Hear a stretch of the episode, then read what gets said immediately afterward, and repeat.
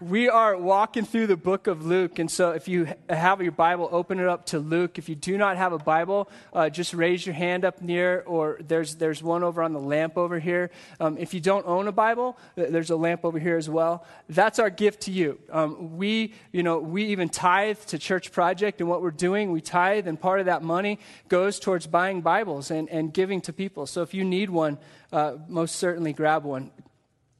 If you open it up to Luke chapter 18, uh, it's about in the middle of the Bible. Matthew, Mark, and Luke. If you're if you're if you're looking for it, there's a concordance in the front that tells you uh, where it's at, page number, and everything. So we're going to be going through Luke chapter 18. We're going to be from verse 18 to 30 today. Luke 18, 18 through 30. We've been walking through Luke for almost two years. We're, we, we are taking our time through the book of Luke, and, and we're going to continue just to go slow and, and figure out what God has for us.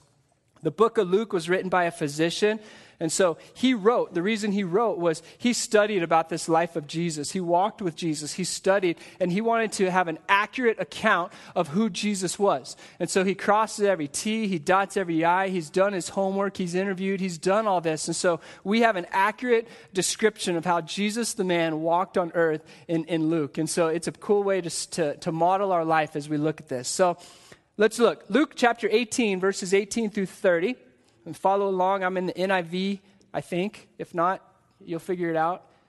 Luke 18, 18 through 30. A certain ruler asked him, Good teacher, what must I do to inherit eternal life? Why do you call me good? Jesus answered. No one is good except God alone. You know the commandments.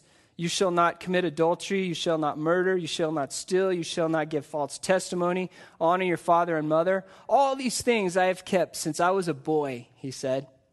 When Jesus heard this, he said to him, You still lack one thing. Sell everything you have and give to the poor, and you will have treasure in heaven.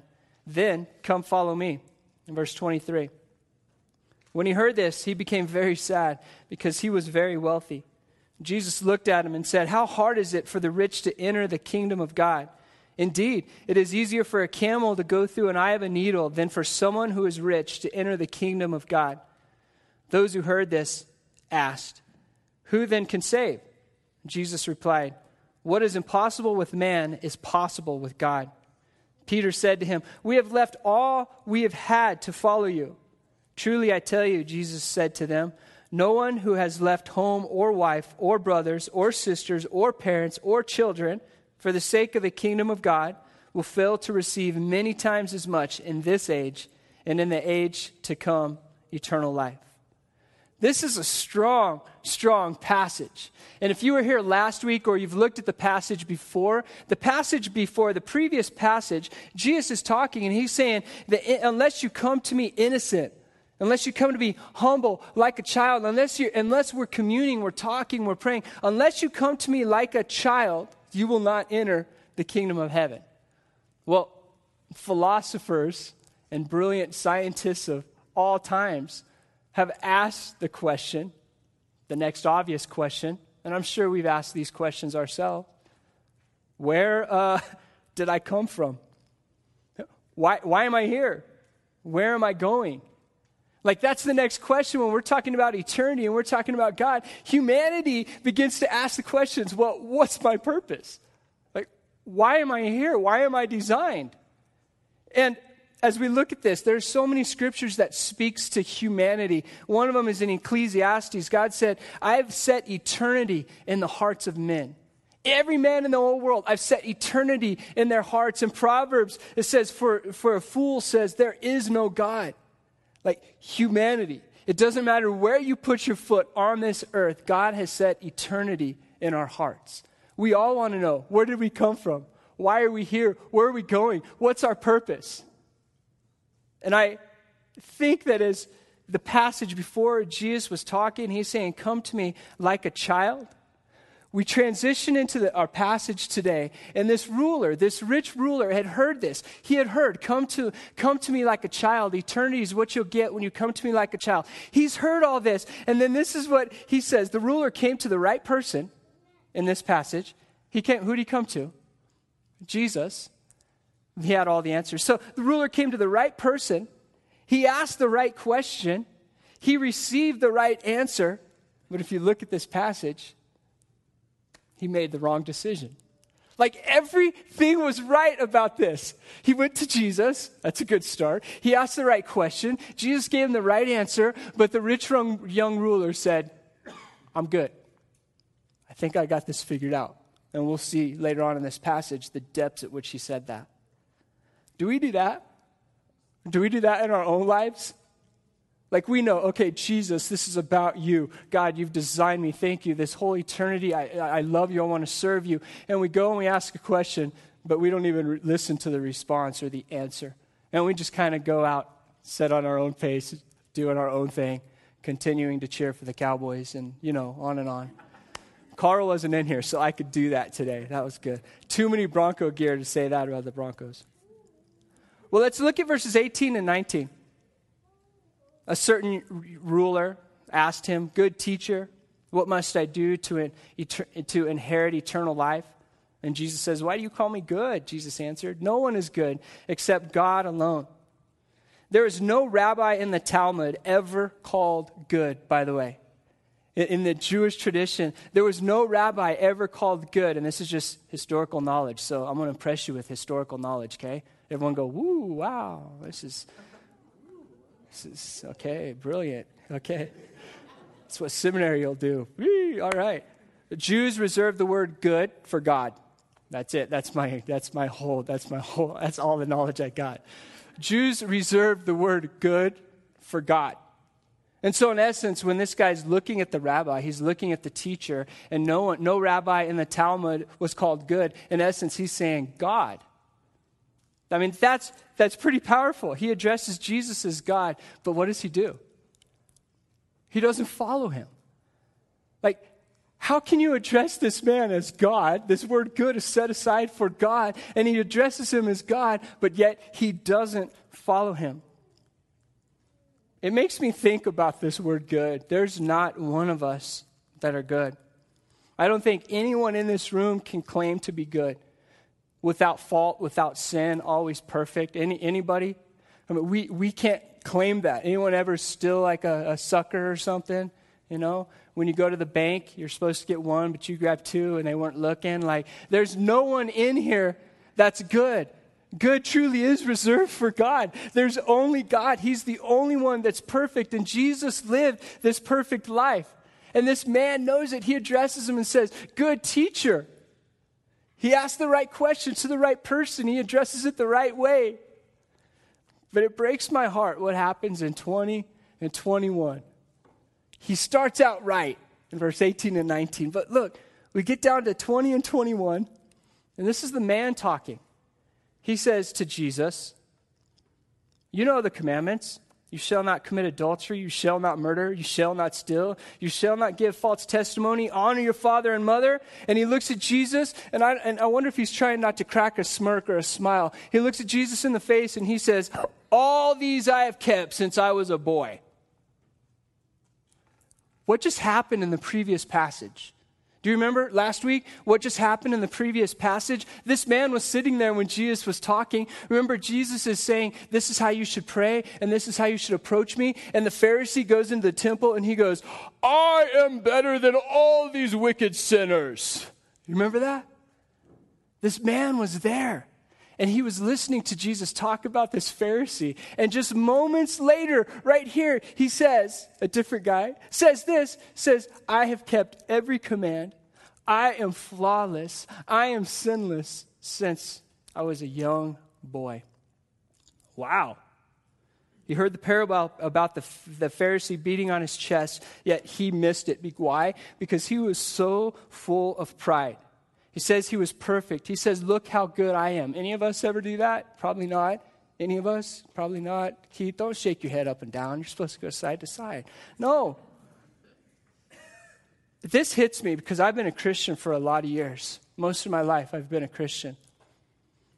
And when I was looking at this and I was studying this, I had to kind of reflect on this because here's the deal this guy claims that he has a personal relationship with God. Like he claims this. He claims that he's following all the rules. He's doing this. He's living a good life, but he has no personal relationship with God. In fact, he knows everything about God, but he is numb. He's numb. His heart is numb.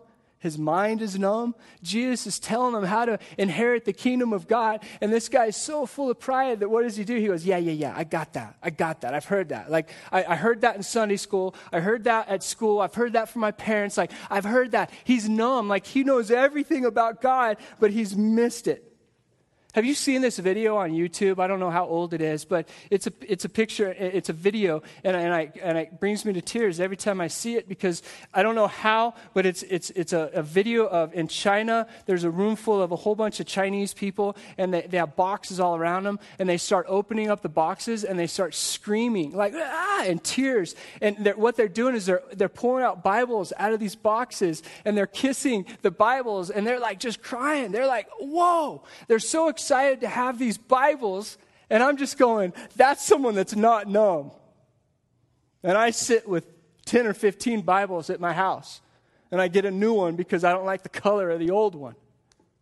I mean, we sit here with technology that we can access every version of the Bible there is. You want it in Spanish? YouVersion, I got it. Like, but we become numb. Are you numb? Are you numb to the things of, of Jesus Christ? Are you numb to the great gift that He's given us? Are you numb to what He's done for you in your life? To think you have been good enough, like this man, is to be deceived at the biggest level. To think that we're just good enough is to be deceived at the biggest level. Let's look at verse 22. When Jesus heard this, Imagine Jesus hearing this guy saying, Oh, I'm perfect. When Jesus heard this, he said, You still lack one thing. Sell everything you have. By the way, that, that word have in the Greek is echo, which means hold. And that's pretty significant. If you think about that, sell everything you hold. Nothing we have is ours. My grandparents just both passed away within the last two and a half years, and they had acquired stuff. They don't own any of it now. It's all dispersed to everyone else. The things that we have, everything that we have, our very life is on hold. God says, Here, use these tools. And so that's important. Look at when Jesus heard this, he said to him, You still lack one thing. Sell everything you hold, have, and give to the poor. And you will have treasures in heaven. Then come follow me. I think you know, you've heard it said if you want to you want to teach something to someone, ask them a brilliant question and let them process it. I mean, it's a, it's a counseling technique. Let them, let them bring out the answers. Like, and so, what does Jesus do right here? He's probably thinking, okay, man, I know the condition of this man's heart. And if I just rattle off something else, if I just rattle off another rule or something, he's not going to get it. So I'm going to ask him to do something that'll show me where his heart is. I'm going to ask this guy who has much money to sell it.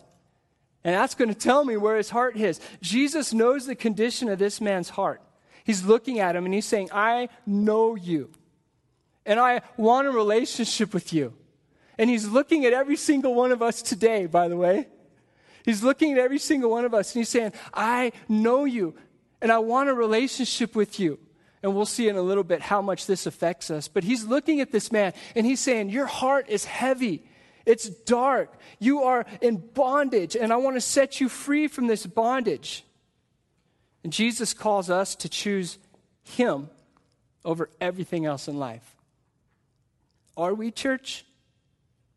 Jesus did not quote the law as a means of salvation because obedience to the law doesn't save anyone. This man thought that he had kept all the law from birth, but obedience to the law doesn't save anyone. It's only God's grace that can save us. Only the grace of God. There's no man, no woman good enough, able to keep every law to earn our way to eternity with Jesus.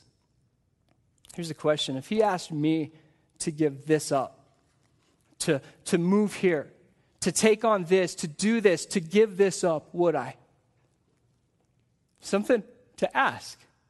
If Jesus was speaking to your heart today, which he is, by the way, each of us personally, he's speaking to our hearts. It's the Holy Spirit, and it's beautiful. I may be up here speaking words, but the Holy Spirit is speaking to every single one of us today. So as we're sitting here today, and Jesus is speaking to us, and he's saying, Will you give this up for me? Will you go here? Will you do this? Will you? And he's saying these things, and he's impressing them on your heart.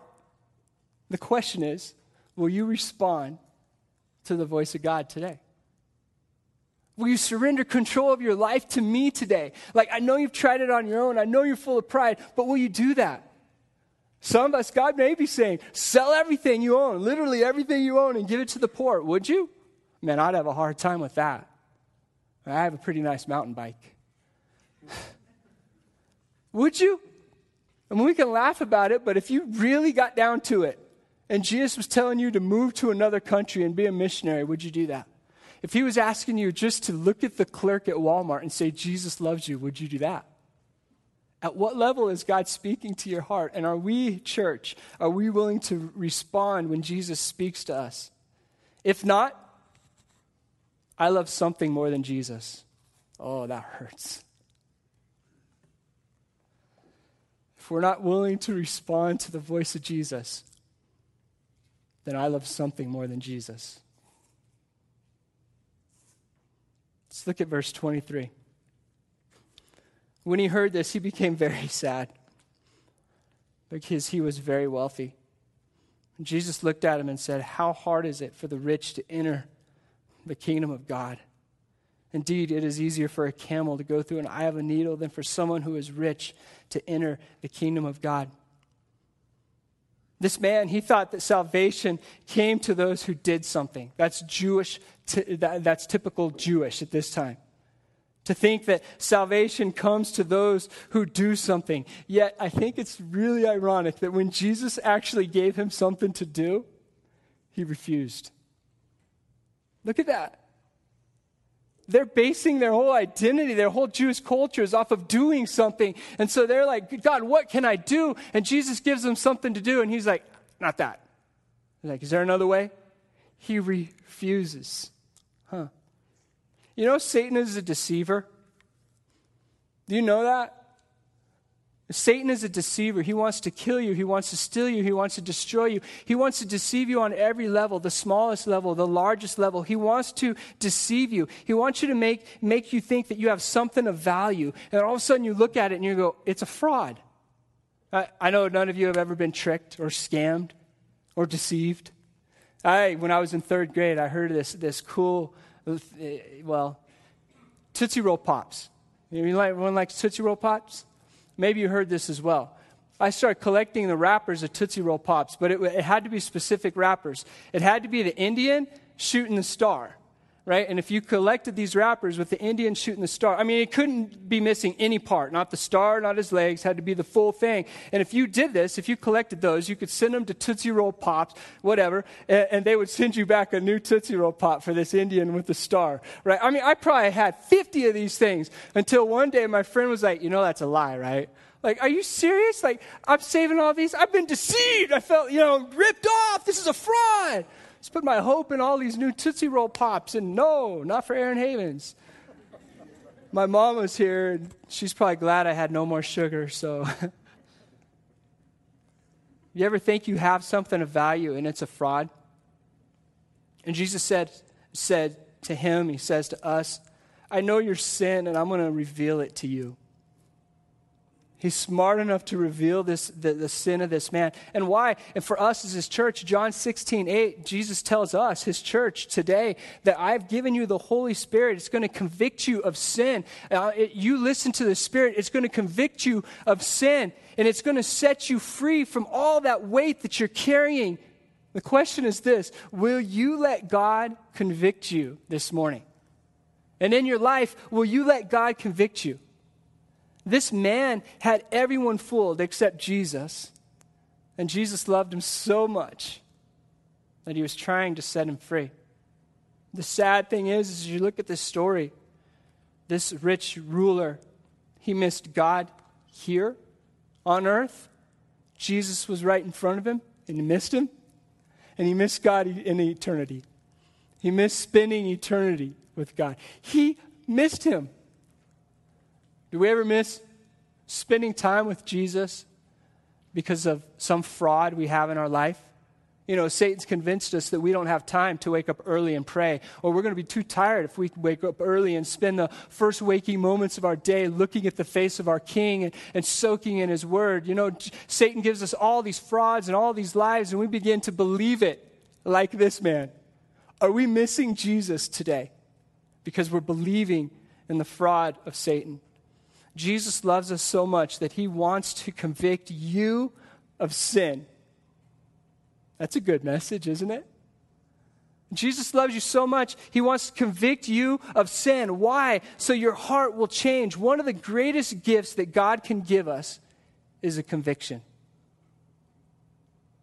That feels good, doesn't it? One of the greatest gifts God can give us is conviction. And so Jesus comes to this man and he knows that this man, there's something that's keeping him from a, a, true life with Jesus. And he, and he convicts him of this. And what happens? This man gets sad. Why? He wanted salvation on his own terms, not on God's terms. Men, listen to that.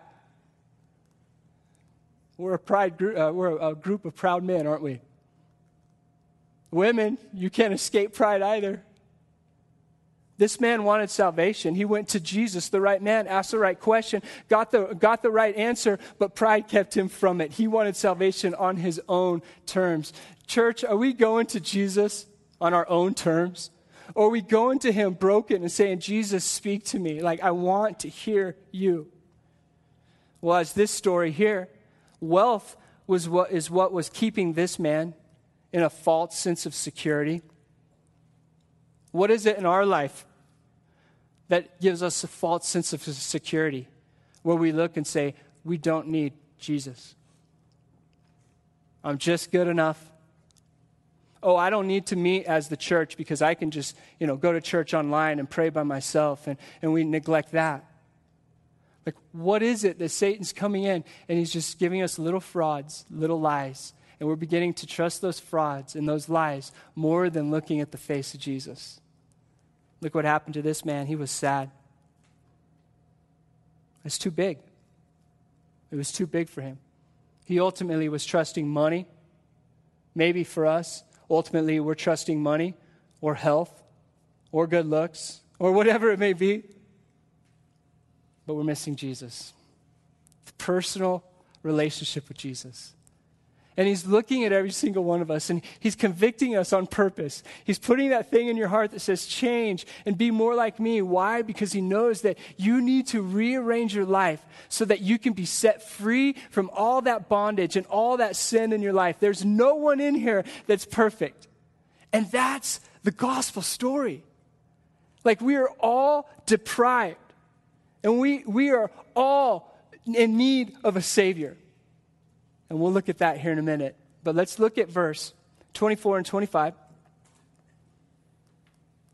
Jesus looked at him and said, How hard is it for the rich to enter into the kingdom of God? Indeed, it is easier for a camel to go through the eye of a needle than for someone who is rich to enter the kingdom of God. There's so many commentaries on this, but here's, here's one illustration. He's given them an illustration. In, in that time, there's walls around the city, and there were tiny holes where, you know, if you wanted to enter the city, you had to go through these walls. And so camels would come up to these holes. In order to get the camel in, through that hole, they'd have to take off all the packs, hit them in the legs, get them down on their knees, and they would crawl through like this and move all the stuff back into the wall, get them up. You know, so there's an illustration. And I think what Jesus is saying right here, he's trying to illustrate how hard it is. False security in our lives, whatever it may be, whatever we're putting our hope in, other than Jesus Christ, keeps us away from God because we begin to look at Him and say, There's no need for God in my life. I got this. I'm good. Let's go to verse 26 and 27. Those who heard this asked, Who then can be saved? Jesus replied, What is impossible with man is possible with, with God. And this, if you would, in your Bible, underline those two verses. I think this is the thrust of the entire message, these two verses right here. The thrust of this passage illuminates the depths of our deficiency and the breadth of his reality. As humans, we're far from God. But with Jesus Christ, everything is possible. As we're, as Church Project, we're working through eldership, the process of, of forming elders. And so we look at different passages in the Bible, Titus, First Timothy, it says the qualifications of, of what an elder is. And you know, as I begin to look at those qualifications, I think we're all disqualified. Every single human is disqualified. I look at the Torah, I look at all the laws. I look at, I look at all this stuff that man has trying to, we've been trying to do from the beginning of time is earn our way into a relationship with Jesus Christ, to just be good enough, to just be strong enough, to be qualified for eldership. Like all this stuff. And all of that was just to illustrate how deficient we are and how much we need the grace of God. So God sends his son Jesus to the earth and says, You've tried, you failed Here's my son. He's going to take your place. He's going to die on the cross for your sin. Every one of them. And if we as humans put our trust in Jesus Christ, Jesus takes that sin from us. And we're free. That's the gift of God. And that is the word grace that means so much God knew that we would try. He knew that we asked for a ruler, we asked to set up rules, and we would do that and we would fail. And He says, No one is God, everyone fails. And when you and I, we come to the end of ourselves, end of trying, Jesus says, I'm there. I, I'm going to take that weight, that sin, and He places it on Himself. And He said, I have paid the price for that sin. Church, it's impossible to save yourself. Impossible. And He gives us the Holy Spirit in our life to convict us of sin, to make you aware that Jesus is the Savior, and begins to rebuild and redeem and restore and give you hope. Isn't that good news? My worldview is this I believe I'm eternal. God has created us this way. I know that I am not good. But I know that Jesus is good and that he is God. And for those that say this, look at verse 28 and 29. He says, This world is going to be hard. You may actually have to leave family, friends, things you're putting your false security in. You may have to leave money. You may have to do all this stuff. But I'm telling you, church, it's so worth it. And I long for the day to be spending my eternity with Jesus Christ face to face. And the reality is, we already have a bit of that now. Jesus has given us his spirit now to walk with him, to be set free, and to stop carrying the bondage of sin in our life. Church, we can be walking in eternity today. Are we focusing on the face of Jesus? Or are we just so proud that we think we, we, we got this? Or are we just so numb because we've grown up in this? Like, this is just church, it's just what we do that we're like numb to it. Church, in this place, let's pray that God would break our heart. Because there's no one good. God is good. And if we look at Him and lock eyes with Him, this life is going to be great. But if we live it on our own, it's not a good ending. Let me pray for us. in this place, if you would, just, just close your eyes and, and close your Bibles. And, you know, I say it every week, but I mean it. I mean, this is the time that I pray more than anything. I pray for this time right here. That after I've spoken all these words, that I'm just trusting, and we, our church, we're just trusting that God is working in your heart right now. His Holy Spirit is convicting you, encouraging you, spurring you on, like God is speaking to you. And so, church, would you let Him? If you're comfortable with it, just put your hands out in front of you, just your palms open, and say, God, I receive what you're showing me today. I mean, I hear it. I hear it loud and clear. I've tried my plan A, I've tried my plan B, I've tried my plan C, I've tried my plan D, and I don't even know what the next plan is. Like, I've tried it, and it's empty. Friends have let me down. Money has let me down. My job has let me down. There's a point where we look up and we think, we've been deceived at the highest level. And Satan is smiling, saying, Look it, you're a fraud. You're a fraud.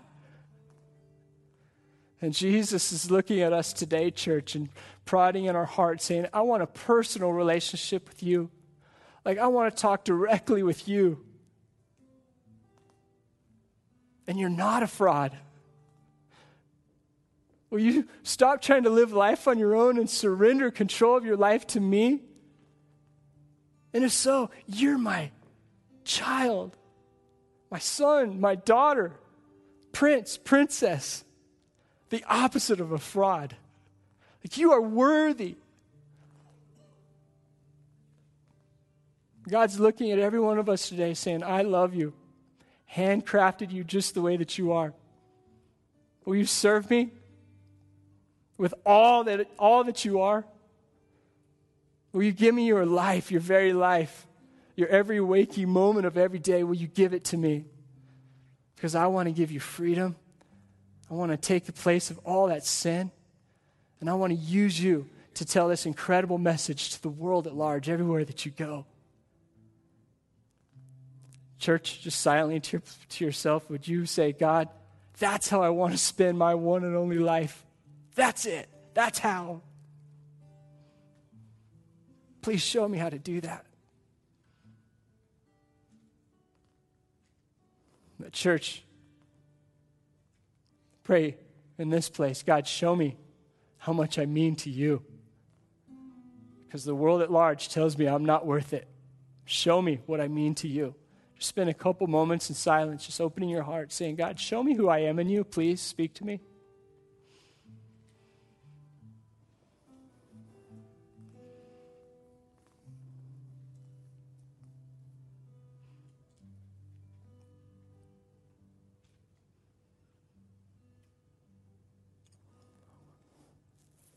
God, I pray for us as a church that every time that we've acted like we're just good enough, that you would forgive us of that.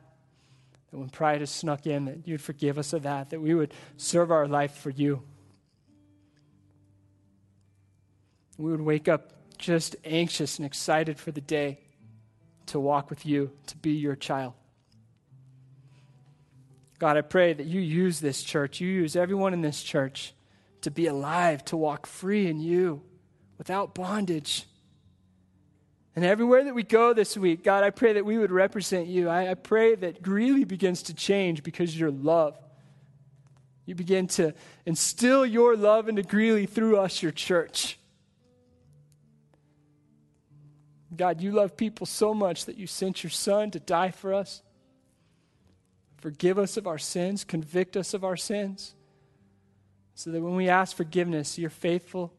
You will forgive us of all sins You'll purify us. God, thank you for that. Church, I pray that out of that heart condition today, we worship God in this place. If you would, just stand together and we're going to go into our the end session to worship God. We can do that in, in a couple different ways. Some it's it's it's just thanking God for who he is, singing and clapping to him, saying, God, thank you so much. For some, it's honestly, it's giving back what God's given us. And so our tithe is over on the back left. Give. Give obediently, joyfully, generously. Like we're a church that's moving together. We use our resources for the kingdom of God. God's asked us to do that.